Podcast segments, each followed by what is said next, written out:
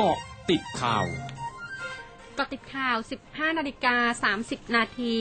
21 เมษายน 2565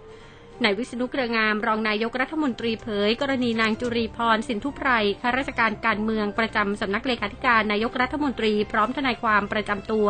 นำรองเท้าแบรนด์เนมออกมาโชว์สื่อมวลชน และถูกจับตาว่ารับของกำนันเกิน 3,000 บาทว่า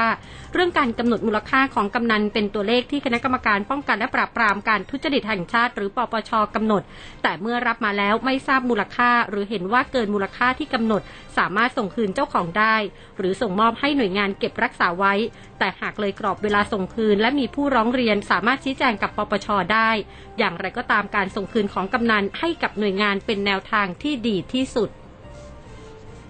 นายธนกรวังบุญคงชนะโฆษกประจำสำนักนายกรัฐมนตรีเผย นายกรัฐมนตรีเป็นห่วงช่วงปิดเทอมที่เด็กๆอาศัยอยู่ที่บ้านเป็นหลัก อาจชวนกันไปเล่นน้ำตามแหล่งน้ำธรรมชาติ จึงอาจมีความเสี่ยงที่เด็กจะได้รับบาดเจ็บ จากอุบัติเหตุตกน้ำหรือจมน้ำมากขึ้น พร้อมเตือนผู้ปกครองให้ระวังดูแลบุตรหลานอย่างใกล้ชิด เน้นการป้องกันฝึกว่ายน้ำให้เด็กมีพื้นฐานช่วยเหลือตัวเองได้ขณะเกิดเหตุ พร้อมแนะสวมเสื้อชูชีพ หรือห่วงยางเพื่อความปลอดภัยก่อนลงเล่นน้ำ นายเทวันลิปตาพันลบหัวหน้าพักชาติพัฒนาเผย วันที่ 23 เมษายนนี้จะประชุมใหญ่สามัญพักชาติพัฒนา ประจำปี 2565 ที่จังหวัดนครราชสีมา วาระสำคัญคือจะเสนอให้สมาชิกพักให้ความเห็นชอบงบการเงิน รายการการดำเนินกิจการของพักและแก้ไขข้อบังคับพักโดยจะปรับปรุงโครงสร้างของพักยกเลิกตำแหน่งประธานที่ปรึกษาคณะที่ปรึกษาของพักและให้มีคณะกรรมการยุทธศาสตร์พักทั้ง 4 ด้าน คือด้านการเมือง ด้านเศรษฐกิจ ด้านสังคม และด้านเทคโนโลยีมาทำหน้าที่แทน เพื่อเพิ่มประสิทธิภาพในการทำงานของพักชาติพัฒนา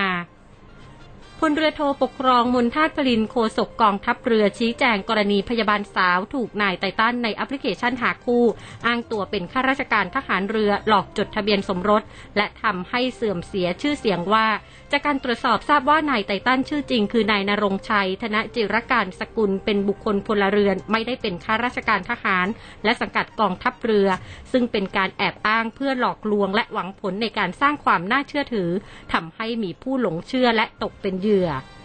ช่วงนี้ไปเกาะติดเลือกตั้งผู้ว่ากทมค่ะ MCOT เจาะลึกเลือกตั้งผู้ว่ากทม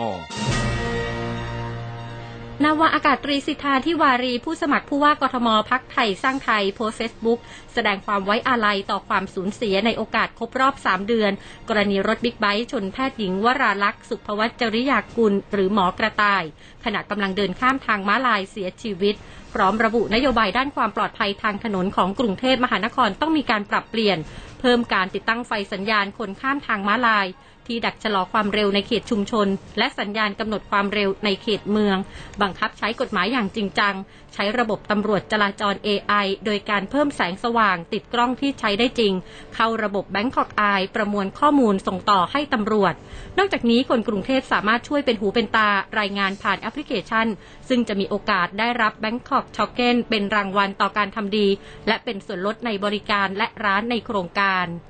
ช่วงนาคืบหน้าข่าวอาเซียนค่ะร้อยจุดห้าคืบหน้าอาเซียน รองผู้อำนวยการโรงพยาบาลเด็กในเมืองโฮจิมินห์ซิตี้ของเวียดนามเตือนชาวเมืองโฮจิมินห์ซิตี้เกี่ยวกับเด็กๆ ป่วยเป็นไข้เลือดออกมากขึ้น และในจำนวนผู้ป่วยเด็กดังกล่าว มีเด็กที่มีอาการป่วยหนักจากไข้เลือดออก โดยมีเด็กๆ 100ถึง150 คน ที่เข้ารับการรักษาในโรงพยาบาลด้วยโรคไข้เลือดออกทุกวัน นับตั้งแต่เดือนกุมภาพันธ์ สื่อสปปลาวรายงานวันนี้ว่าการก่อสร้างโรงพยาบาลทหารแห่งใหม่ในแขวงบอลิคำไซของสปปลาวได้เริ่มขึ้นแล้ว โดยการก่อสร้างได้เงินทุน 4,200 ล้านกีบ จากจังหวัดฮาตินของเวียดนาม ใช้เวลาก่อสร้าง 9 เดือน ซึ่งการก่อสร้างโรงพยาบาลแห่งนี้จะเป็นสัญลักษณ์แห่งมิตรภาพที่ยิ่งใหญ่ระหว่างสปปลาวกับเวียดนามอินโดนีเซียซึ่งเป็นเจ้าภาพจัดการแข่งขันกีฬาอาเซียนพาราเกมครั้งที่ 11 ประกาศเลื่อนการจัดการแข่งขันที่เมืองซูรากาตาบนเกาะชวา จากเดิมวันที่ 23-30 กรกฎาคมนี้ เป็นวันที่ 30 กรกฎาคมถึง 6 สิงหาคมนี้ ขณะที่การเลื่อนวันดังกล่าวอาจส่งผลกระทบต่อมาเลเซีย สิงคโปร์และบรูไน